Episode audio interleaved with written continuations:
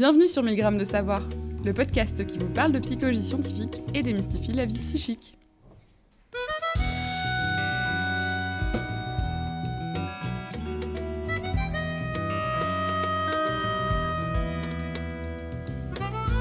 Bonjour à toutes et à tous et bienvenue dans le podcast 1000 grammes de savoir. Aujourd'hui, Camilla Arnal, doctorante en psychologie sociale et moi-même, Yuri Mora, doctorant, allons interviewer Régine Kolinski. Régine Kolinski est docteur en psychologie, directrice des recherches au Fonds national de la recherche scientifique, chef de l'unité des recherches en neurosciences cognitives et professeure à l'Université libre de Bruxelles. Ses principaux thèmes de recherche abordent les conséquences cognitives et cérébrales de la littératie et de la scolarisation, ainsi que les interactions entre les langages et la musique. Donc bonjour Régine et merci beaucoup d'être euh, aujourd'hui ici avec nous. Euh.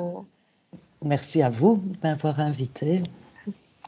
Donc euh, voilà, nous allons démarrer cet entretien en te posant la question de qu'est-ce que c'est la littératie? Pourquoi utiliser le terme littératie au lieu du terme alphabétisation? Euh, oui, alors qu'est-ce que c'est la littératie euh, C'est un long débat euh, dans mon esprit, dans l'esprit de mes collaborateurs. on a beaucoup évolué là-dessus. On pense que littératie est un bon terme pour deux raisons. D'abord parce que il englobe à la fois la lecture et l'écriture. On ne met pas l'accent plus sur l'un que pour sur l'autre. Ce sont des activités complémentaires.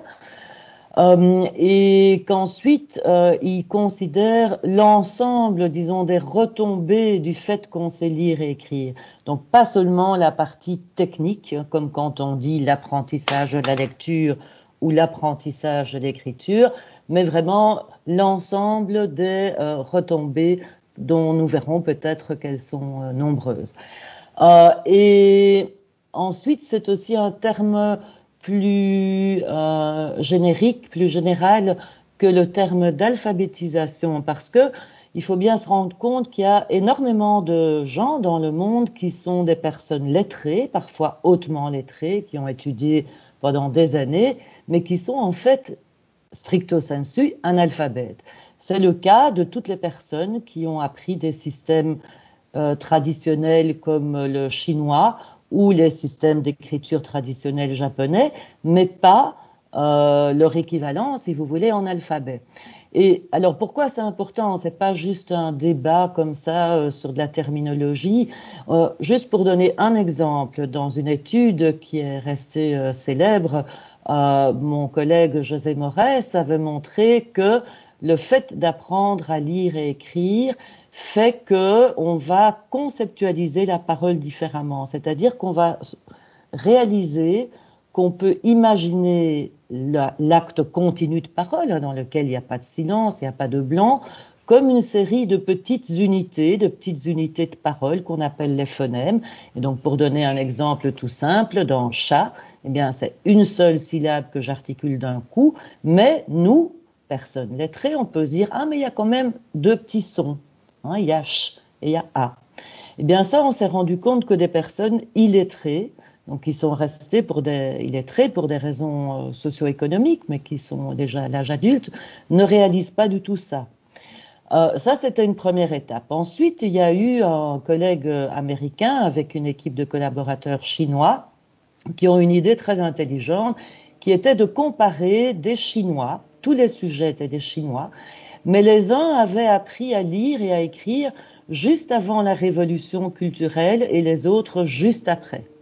Ceux qui avaient appris à lire juste avant la révolution culturelle chinoise n'avaient appris que le système euh, traditionnel chinois qui n'est pas alphabétique, qui représente, disons, les mots par un concept, hein, c'est un dessin, si vous voulez, qui représente un concept, et les autres avaient appris après la Révolution, sur base du pidgin, qui est donc une traduction, si vous voulez, alphabétique euh, du chinois. Eh bien, on a montré qu'en fait, ceux qui avaient appris seulement le système traditionnel chinois se comportaient comme des illettrés européens. C'est-à-dire qu'ils étaient tout aussi incapables de réaliser que dans le mot chat, par exemple, il y a ces deux petits sons, un ch et a. Pourquoi? Eh bien, c'est parce que leur système d'écriture ne les force pas à analyser la parole à ce niveau-là, tandis que nous, bien. Donc il y a des conséquences très pratiques et qu'il faut connaître parce que ça a évidemment des implications pour, disons, les prérequis de l'apprentissage, ou plutôt les, je dirais pas les prérequis, mais les tout débuts de l'apprentissage de la lecture. Voilà. Et donc euh, là, tu nous as parlé des, des conséquences cognitives de l'apprentissage de la lecture. Est-ce qu'on observe des différences neuroanatomiques également? Ah oui, on en observe beaucoup. Ça, c'est quelque chose sur, laquelle, euh, sur lequel mon équipe a beaucoup travaillé euh, ces dernières années. Évidemment, grâce euh, au progrès en imagerie et la plus grande accessibilité de ces techniques. Ah, il faut se rendre compte qu'en fait, pourquoi on s'intéresse tellement à nouveau, parce que voilà, c'est quand même des études qui datent depuis longtemps hein, sur l'acquisition de la littératie, donc euh, lecture, écriture. Et pourquoi est-ce qu'on s'intéresse à nouveau beaucoup à ça ces dernières années?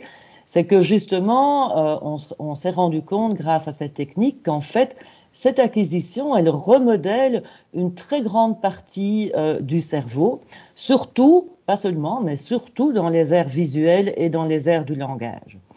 Alors pourquoi? Eh bien, en fait, quand on, regarde ce que c'est, hein, c'est un outil culturel comme on en a d'autres. Euh, l'écriture, disons, est un outil culturel. Quand on regarde quand elle est apparue dans l'histoire de l'humanité, c'est quand même relativement récemment. Hein, c'est environ 5400 ans. Et donc, c'est trop récent que pour avoir influencé euh, l'évolution génétique de l'être humain. On ne naît pas avec une boîte à outils, disons, équipée pour lire et écrire. Hein, la preuve, c'est que les bébés, bah, par définition, ils sont non lettrés et on doit aller à l'école. Les petits-enfants vont à l'école pour apprendre ça. Alors, euh, ceci dit, euh, toute personne qui passe par cet apprentissage et qui ne présente pas de pathologie spécifique développe la lecture et l'écriture. Et ça, en fait, ça se fait grâce à une adaptation, si vous voulez, une espèce de recyclage de régions cérébrales qui étaient déjà là auparavant, mais qui servaient d'autres fonctions, et notamment la fonction de reconnaissance euh, des objets visuels dans le système visuel et euh, liée bien entendu aussi au euh, langage parlé. Donc en fait, ce que fait la lecture, c'est d'une certaine manière envahir des régions qui était prévu au départ euh, pour euh, une autre fonction, prévue en fonction de l'évolution, évidemment, de notre espèce, et qu'elle va petit à petit euh, squatter, si vous voulez, pour mettre en place, implanter cette nouvelle fonction. Alors, euh, une fois qu'on se rend compte de ça, on peut regarder de manière plus précise où ça se passe. Alors, je vais peut-être pas donner tous les détails. La conséquence principale, évidemment, de cet apprentissage, c'est qu'il y a euh, l'émergence d'une sous-région bien particulière dans euh, le cortex occipito-temporal gauche qui va prendre en charge, si vous voulez, les mécanismes de reconnaissance des caractères écrits et leurs combinaisons. Et cette ère, elle a été appelée euh, en français euh, l'ère de la forme visuelle des mots. On utilise beaucoup plus souvent euh, l'acronyme de l'anglais, la Visual Word Frame Area, donc on dit VWFA, c'est plus court.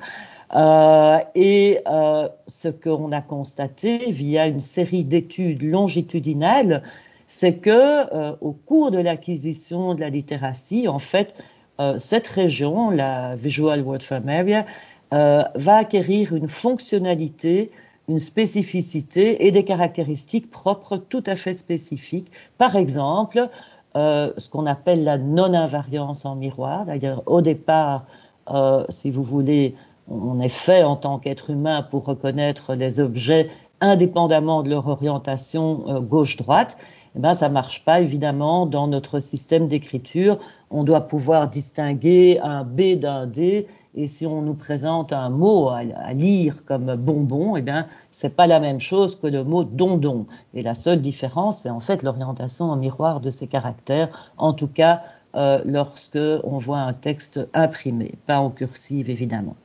Et donc, euh, ça, c'est une, première conséquence de l'acquisition, mais euh, ça va bien au-delà. Donc la, la, littératie, en fait, elle va changer aussi ce qui se passe dans euh, le système de traitement du langage parlé et le système de reconnaissance visuelle. Alors, ce qu'on voit, Par exemple, c'est qu'il y a une augmentation très forte avec la littératie des réponses au langage parlé dans des zones, euh, cette fois-ci euh, temporales supérieures gauche, qui sont impliquées dans le, dans le langage parlé et en particulier euh, dans l'analyse phonologique.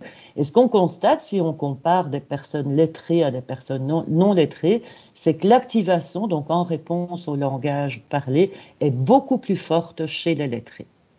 Comme s'il y avait, si vous voulez, un affinement des représentations des sons du langage chez les personnes qui ont appris à lire, en tout cas, dans ce cas-ci, un alphabet. Ça n'a été observé pour le moment que dans ce cas-là.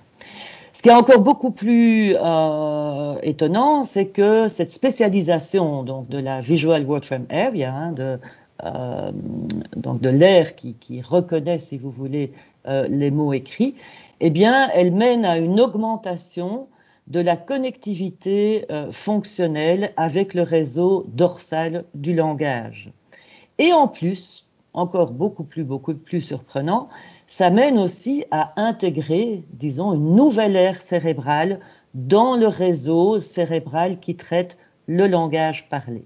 Et ça, c'est crucial parce qu'en fait, ça permet des interactions bidirectionnelles entre le langage parlé et le langage écrit. Et donc, en fait, le traitement du langage parlé chez une personne lettrée, alphabétisée, eh bien, il va s'en trouver modifié pour toujours. Euh, en effet, ce qu'on constate, hein, donc si on regarde les études sur euh, l'activation cérébrale, c'est que euh, chez les lettrés, mais donc pas chez les personnes restées illettrées, l'écoute de mots parlés va activer cette zone, donc la Visual Word Frame Area, qui fait pourtant partie de notre cortex visuel. D'accord? Donc on a intégré une nouvelle zone à l'écoute du langage parlé. Et en fait, ça, ça reflète l'activation relativement automatique de représentation orthographique par les mots parlés.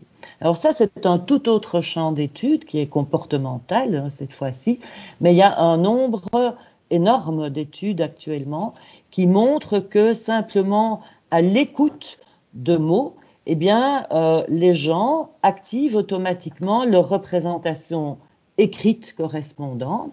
Pour ne donner qu'un exemple très très sommaire et très simple, mais qui historiquement a joué un rôle important, c'est qu'on va être beaucoup plus rapide et même plus correct pour dire que deux mots, donc pour dire à l'oral, hein, il s'agit de tâches tout à fait orales, que deux mots riment quand leur rime orthographique est identique, donc la fin des mots s'écrit pareil, c'est par exemple le cas des mots euh, blanc et franc, euh, que lorsque ces mots diffèrent au niveau orthographique, comme par exemple les mots blanc, écran.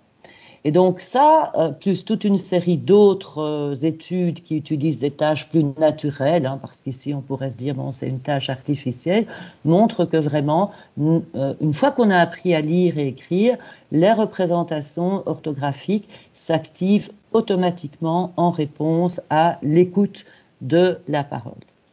Et c'est vrai même d'ailleurs en mémoire. Hein, on utilise, sans, nous en rendre compte évidemment, les adultes lettrés utilisent des représentations orthographiques pour retenir des mots qui pourtant leur ont été présentés à l'oral. Alors, pour revenir à votre question de départ, parce que je ne veux pas vous noyer dans toute une série de, détails expérimentaux, euh, moi j'ai parlé jusqu'à présent de changements fonctionnels, hein, c'est-à-dire à la fois en termes des régions qui apparaissent, disons, dans une fonctionnalité nouvelle, qui sont plus ou moins activées et aussi de leur euh, connectivité, mais tous ces changements sont en fait liés aussi, euh, s'accompagnent, si vous voulez, de changements anatomiques tout à fait clairs, et y compris, euh, si pas principalement d'ailleurs, au niveau à nouveau de la connectivité. Donc à nouveau, je ne vais pas trop rentrer dans les détails, mais pour citer euh, un exemple qui est euh, parmi, euh, ce qui est certainement le plus étudié. je pense à l'anatomie d'un ensemble, disons, de, fibres bien connues qu'on appelle le faisceau arqué. ici dans la partie gauche du cerveau. Et donc c'est un ensemble d'axones, si vous voulez, qui relie la visual waveform area au planum temporal, et donc y a une zone impliquée dans le traitement du langage parlé. Et ce qui change, euh, là, euh, dans ce faisceau, en fonction de la compétence euh, en lecture, c'est l'organisation de la matière blanche, qui signifie que ça a changé au niveau anatomique pour permettre, si vous voulez, une meilleure conductivité. Voilà, que l'information soit transmise de manière plus efficace et plus rapide. Et ça, ce changement s'est augmenté proportionnellement au niveau de lecture. C'est pas le seul exemple. Hein. Par exemple, le corps calleux aussi euh, est, différent, disons, chez les personnes lettrées par rapport euh, aux illettrés. Donc là, il s'agit de connexions interhémisphériques. Hein. Le, le, faisceau arqué, c'est une connexion intrahémisphérique. Et enfin, il y a des changements aussi dans la densité de la matière grise dans diverses régions qui sont impliquées euh, dans la lecture. Et donc, cette densité est renforcée, si vous voulez. Ces, ces zones euh, ont une plus grande densité chez les personnes lettrées par rapport aux illettrés. Alors, euh, voilà, donc ça, euh, ça va entraîner évidemment une série euh, de différences, si vous voulez, dans euh, le fonctionnement cérébral entre un adulte qui sait lire et écrire et donc un adulte qui euh, est resté illettré ou lit à un niveau très modeste. Ok, merci beaucoup. Et tu as évoqué aussi du coup des, études longitudinales sur l'influence de la littératie ou des niveaux littératie sur le cerveau. Et donc ça, ce sont des études qui, j'imagine, sont corrélationnelles. Et je me demandais comment est-ce qu'on distingue euh, la littératie d'autres variables sociologiques, par exemple, qui sont fortement associées à la littératie et quelles sont ces variables qu'il faudrait contrôler? Ok, il y a, oui, il y a deux questions dans cette question, je pense. Euh, bon, l'une, c'est que je ne pense pas qu'on puisse dire d'une étude longitudinale qu'elle soit corrélationnelle. Je pense qu'on pourrait le dire si on compare simplement euh, un, disons, un groupe de personnes lettrées à un groupe de personnes illettrées, d'une certaine manière, je suis d'accord que c'est corrélationnel. Maintenant, si, on pense à des études d'intervention, on prend euh, une série d'individus et qu'on va les entraîner euh, à la lecture, euh, voire à l'écriture, euh, et qu'on fait, disons, de l'avant-après, ou que de manière plus subtile, on les suit tous les quelques mois, on peut toujours parler de corrélation, mais c'est quand même une des méthodes les plus puissantes qui existent au monde, à la fois intervention et longitudinale, pour prouver la causalité, disons, d'un effet. Hein. Parce qu'évidemment, le gros problème, si j'ai bien compris euh, la question, le gros problème, c'est qu'il y a une série de variables à contrôler, ça j'y viens tout de suite, mais il y a aussi l'éternel problème de l'œuf et de la poule. Hein, quand on voit des différences entre un groupe euh, de, par exemple, d'enfants prélecteurs et un groupe d'enfants lecteurs, ben, on peut difficilement dire que l'un est la cause de l'autre. Peu d'études euh, longitudinales dans le domaine euh, de la littératie, en tout cas en ce qui concerne les adultes, un petit peu plus en ce qui concerne les enfants, mais là, évidemment, se pose le gros problème de la maturité, hein, la maturation euh, neuronale tout simplement, et la maturité cognitive, puisque les enfants, bah, fatalement, en grandissant, ils vont, disons, euh, gagner toute une série de choses en termes bah, de fonctions de contrôle, hein, ce qu'on appelle les fonctions exécutives, toute une série de capacités cognitives qui vont s'améliorer, y compris indépendamment de l'apprentissage de euh, la littératie. Donc c'est une des raisons pour lesquelles euh, moi-même et mon équipe, en fait, on essaye de privilégier des études sur les adultes. Alors les études sur les adultes, ça implique évidemment de trouver des adultes qui soient au départ, si possible, illettrés, totalement illettrés, et puis de leur faire apprendre une série de choses et de les accompagner. Hein, de les accompagner, que ce soit au niveau comportemental ou euh, euh, en termes de, euh, du fonctionnement ou de l'anatomie cérébrale. ça, il y a très peu d'études qui sont arrivées à faire parce que c'est très compliqué. En général, je dis toujours en rigolant, mais c'est la triste réalité. Quand on trouve les illettrés, on n'a pas euh, les appareils de mesure nécessaires pour faire des études d'imagerie. Et inversement, là où il y a les, appareils, ben, il n'y a pas ou très peu d'illettrés.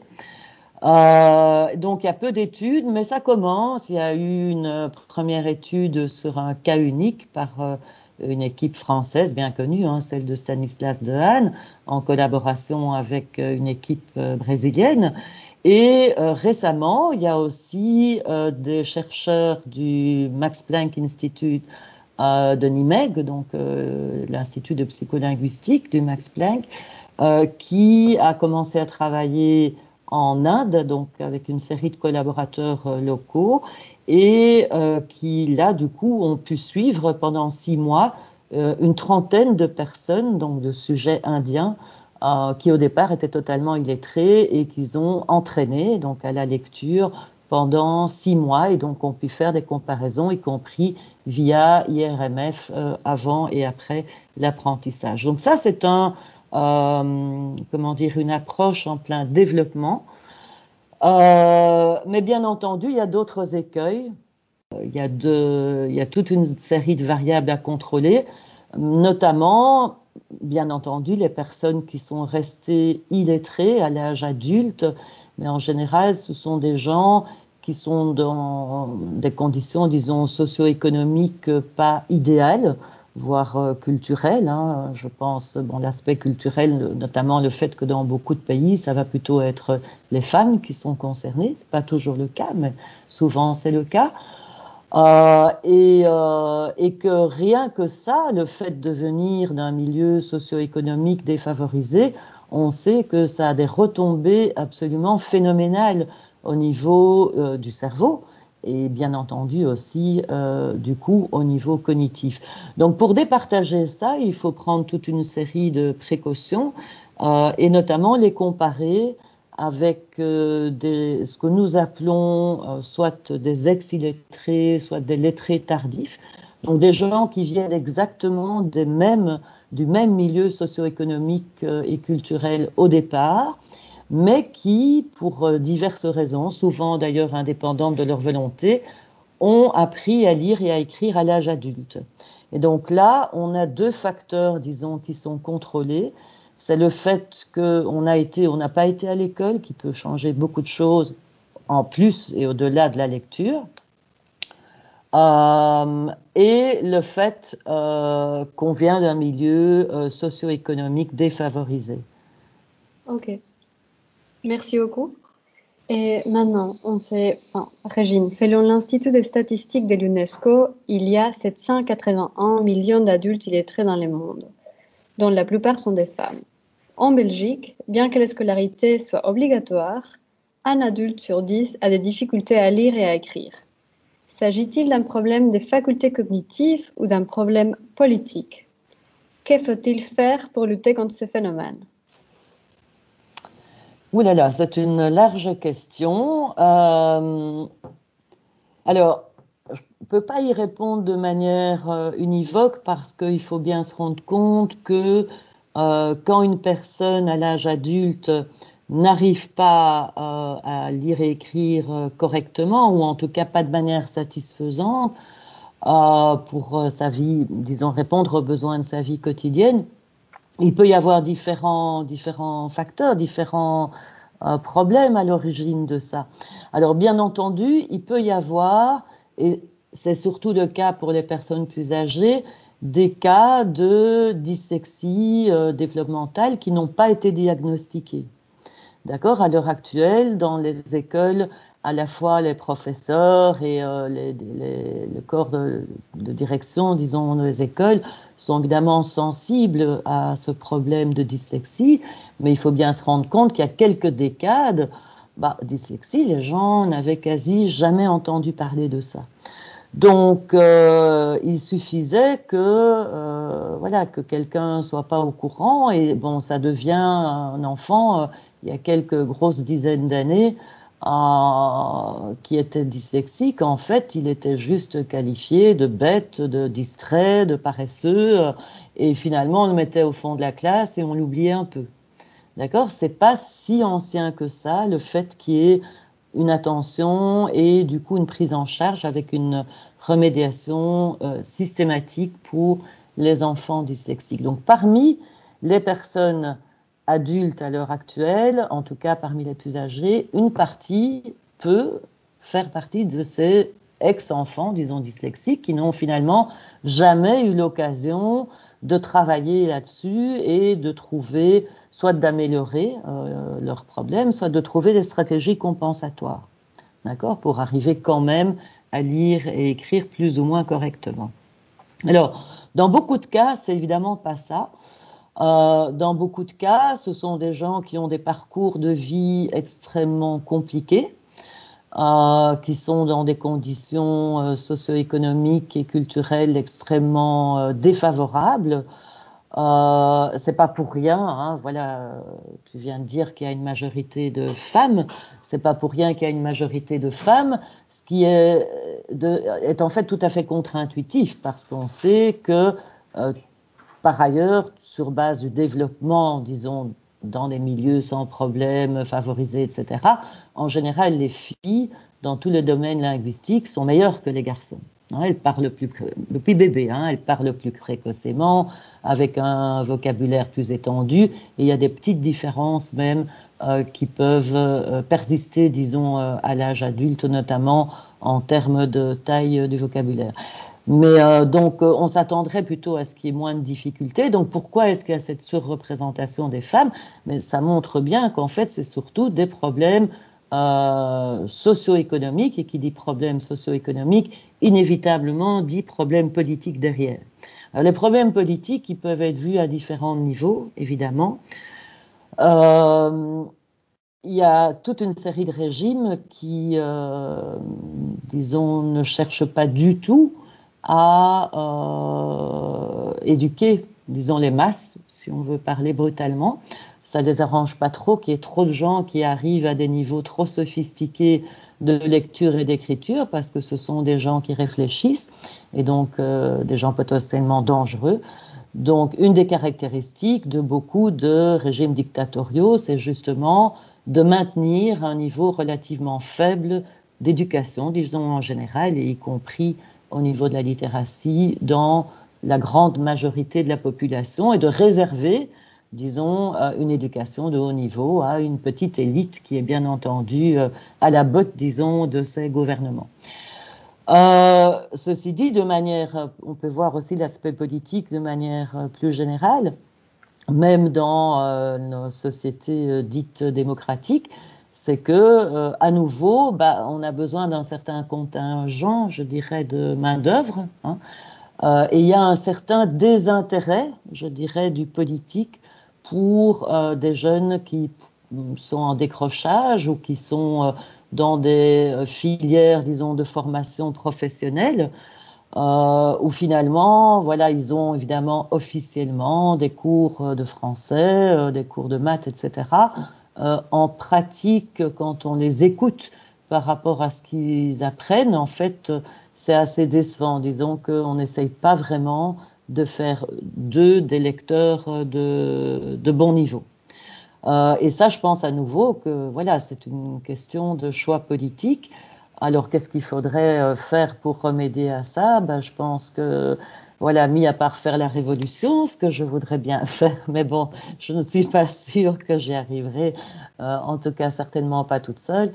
Euh, ce qu'il faut faire, c'est continuer à essayer de sensibiliser euh, les gens, y compris euh, les gens du monde politique, à toutes les retombées que ça peut avoir, hein, parce que Évidemment, le manque de, euh, disons, d'habileté en lecture et en écriture, ça pose des problèmes pratiques à ces gens-là dans leur vie quotidienne. Ça peut les, ça peut les ennuyer beaucoup.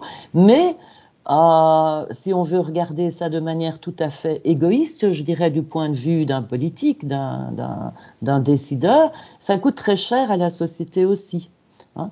Euh, en général, euh, bah, quelqu'un qui lit pas bien, par exemple, va aussi être quelqu'un qui aura plus de difficultés à bien se soigner, à bien s'alimenter. Alors, évidemment, c'est lié à des questions économiques, hein, tout est lié, mais pas que. Ils ont aussi beaucoup plus de mal, par exemple, à comprendre les tenants et les aboutissants de voilà, ne pas prendre tel ou tel médicament, faire ou ne pas faire tel ou tel vaccin, parce que avec une difficulté d'accès à l'information écrite, ben, de nos jours, c'est difficile euh, de euh, comprendre tout ça. Alors, en plus de ça, hein, quand on parlait des différentes raisons euh, pour euh, le, fait que voilà, ces adultes continuent à avoir des difficultés à lire et écrire, bon, il faut bien se rendre compte qu'il y a beaucoup d'efforts quand même qui est fait par euh, différentes associations pour euh, les aider mais que voilà, ils sont dans des circonstances de vie souvent très dures et donc il peut y avoir un manque de motivation à partir d'un certain âge aussi. On est fatigué. Je veux dire, ce ne sont pas des gens comme des gamins qui vont à l'école, qui vont retrouver leurs copains. Hein, je ne dis pas qu'ils ne peuvent pas avoir des copains euh, sur les bancs d'un cours euh, d'alphabétisation pour adultes, mais euh, c'est difficile d'avoir deux heures de cours après avoir bossé toute la journée et souvent sachant en plus qu'on va retrouver les gamins après, qu'il faut s'en occuper, qu'il faut faire à manger, qu'il faut faire la vaisselle, des céleri, etc. Donc il peut y avoir des problèmes de fatigue, des problèmes de euh, du coup distraction liée à la fatigue et de manque de motivation aussi parce que voilà c'est très dur quand on est adulte de devoir lutter euh, contre euh, ces difficultés là. Bien, merci beaucoup Régine Kolinski nous avoir euh, éclairé sur euh, l'origine de la littératie, son développement, ainsi que ses enjeux cognitifs et euh, politiques. Yuri Mora et Camilla Arnal pour 1000 grammes de savoir. À bientôt pour notre prochaine émission. Au revoir, merci. Le podcast qui vous a été présenté est un projet des membres du Center for Social and Cultural Psychology de l'Université libre de Bruxelles et de Sarah Levaux, membre du groupe de recherche en psychologie sociale de l'Université Lumière Lyon 2. La musique de ce podcast a été réalisée par le Kenzonera Quartet. Sylvain Deloué a créé notre magnifique logo. Vous trouverez des informations complémentaires sur le site du CESCUP, cescup.ulb.be slash 1000-de-savoir-podcast. N'hésitez pas à nous contacter sur Twitter at mcscup ou par mail via 1000 de savoir at gmail.com. Vous pouvez vous abonner à notre podcast sur iTunes, Stitcher, SoundCloud ou via votre application podcast favorite. Merci de nous avoir suivis et à la prochaine fois.